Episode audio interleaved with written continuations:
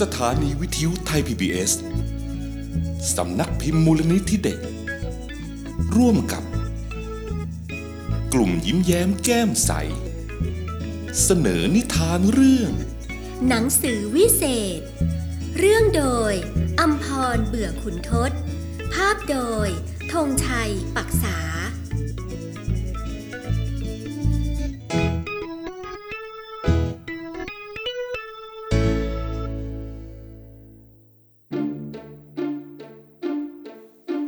เจ้าหญิงแสนสวยพระองค์หนึ่ง ถูกพ่อมดคราวขาว จอมอันธพาลสาบให้เป็นโรคซึมเศร้า ต้องมีคนไปตามหาหนังสือวิเศษจากห้องหนังสือดอกเห็ด บนยอดเขาสูงมาอ่านให้ฟัง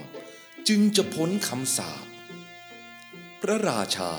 ประกาศหาผู้กล้าหาญที่จะอาสาขึ้นไปนำหนังสือวิเศษลงมาอ่าน มีเจ้าชายรูปงามสามองค์ มาสมัครได้แก่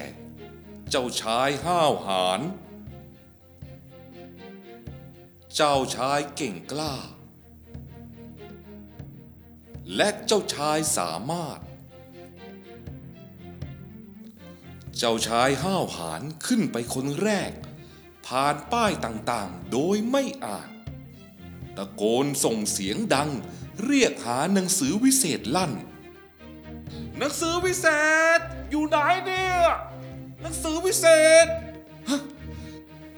หนังสือวิเศษ กระโดดตุ๊บลงมาจากชั้น แล้วก็วิ่งปุเลงปุเลงหนีทันทีเจ้าชาย วิ่งไล่จับ หนังสือเล่มอื่นๆ ก็ร้องตะโกนเชียร์ดังลั่นไปหมด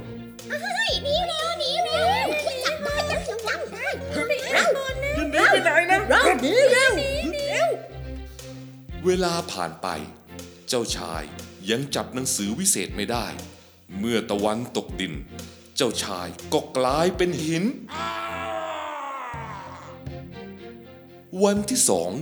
เจ้าชายเก่งกล้า ก็เป็นผู้ขึ้นไปลงมือค้นหาหนังสือวิเศษเป็นการใหญ่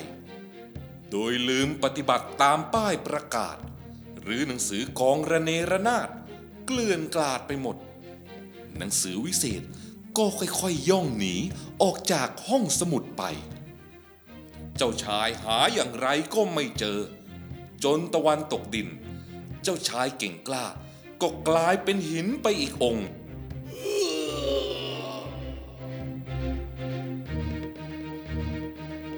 วันที่สามพระราชาจึงให้เจ้าชายสามารถขึ้นไปเป็นคนสุดท้าย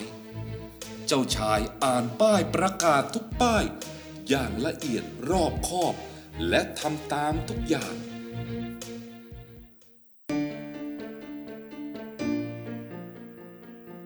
อ๋ออ๋ออ๋อ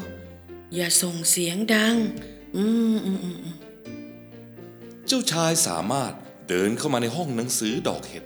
และมองหาหนังสือวิเศษ ไม่นาน ก็พบหนังสือวิเศษ ปะปนอยู่กับหนังสือเล่มอื่นๆ บนชั้นหนังสือนั่นเอง เจ้าชายพูดกับหนังสือวิเศษ ให้หนังสือวิเศษไปด้วยกัน หนังสือตอบตกลงทันที ตกลงไป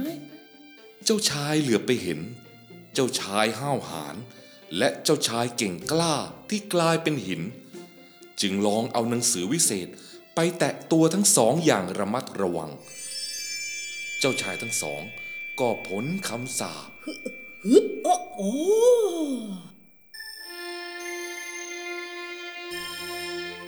เจ้าชายสามารถจึงนำหนังสือวิเศษมาอ่านให้เจ้าหญิงฟัง เจ้าหญิงฟังอย่างสนุกสนาน ยิ้มแย้มอย่างมีความสุขอีกครั้ง จ้าหญิงทรงอ่านหนังสือวิเศษ รวมทั้งหนังสือต่างๆ ให้ผู้อื่นฟังด้วย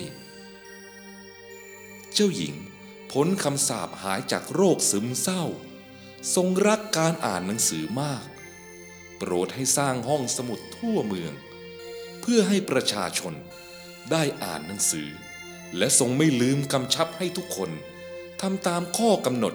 ในการใช้ห้องสมุดอย่างถูกต้อง